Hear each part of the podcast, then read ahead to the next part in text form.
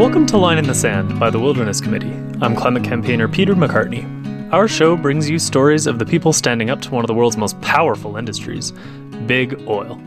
From the frigid waters of the Salish Sea to mountain passes in Secwepemcúlecw, we'll meet the folks determined to protect their home and stop the Kinder Morgan pipeline. Today, we meet a farm family in Valemount who would have 890,000 barrels of oil pumped through their backyard every day.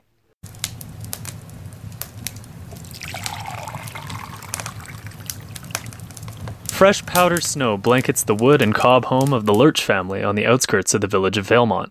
Inside, we're having a cozy breakfast by the wood stove. It's a proper feast, a testament to the small town hospitality I've seen all along the pipeline route. Maria Lurch and her family have lived on this farm for 22 years since she came from a similar mountain village in Austria.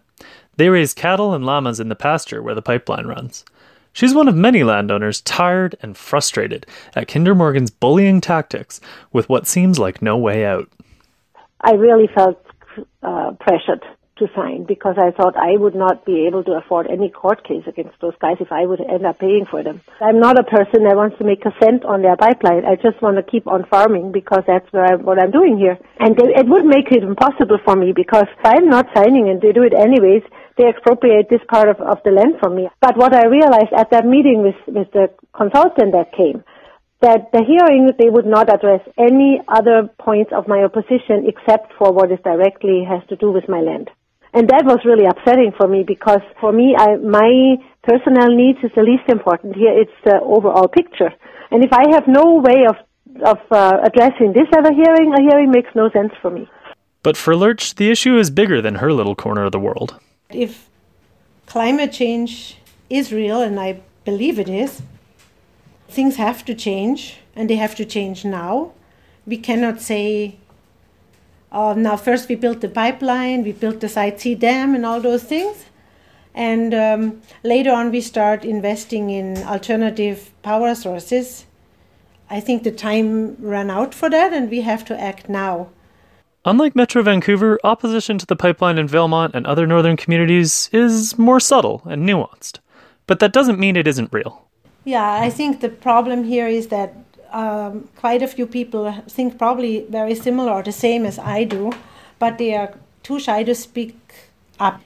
In a small town, it can be difficult because you don't want to be that out, uh, outsider. Everybody knows you, and you don't want people all of a sudden to treat you differently just because you have a different opinion. Um, and I think that's one of the reasons why not more people speak up in those small towns. But I'm 100% sure that I'm not the only one in Valemount who is against the pipeline. While she may get some grief for sticking her head up, Lurch knows it's the right thing to do. It can be tricky if you have an opinion that is not going with the flow, but I still think it is important to speak up and say what you believe in, otherwise, you're just not yourself. When I go to bed at night, I want to look in the mirror and be proud of what I have accomplished. And um, if I would see somebody that was lying just because it's easier that way, I would not be happy with myself. I think, yeah. She says Valemount should be focused less on short term money and instead on building sustainable prosperity. I think it's not a pipeline is not the solution of giving people jobs. And it's more important to create long term jobs that are not just a job, that is a, a, a passion.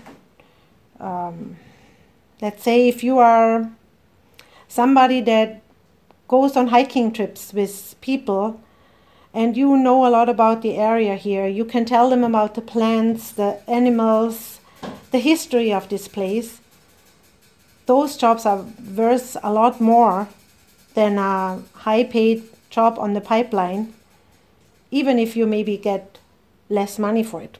And what people don't understand that Canada is one of the last resources on this planet where you can still find wilderness. And I think the only healthy way of developing our area here is through healthy tourism. Lurch may not be chaining herself to any bulldozers anytime soon, but her pushing the issue in a small town is making waves. Her daughter Rebecca is gathering petition signatures against the pipeline and hopes to start a local group to oppose Kinder Morgan. Um, I was often told by my children, Mom, you can change the world. And I always said, Well, I cannot maybe change the world, but I can change the things in my immediate environment. And in point of a pipeline for myself, I think all I can really do, of not being a person of importance for politics or anything, I can just give my opinion and hope that people, or some people, change their minds about it. That's all I think I can do.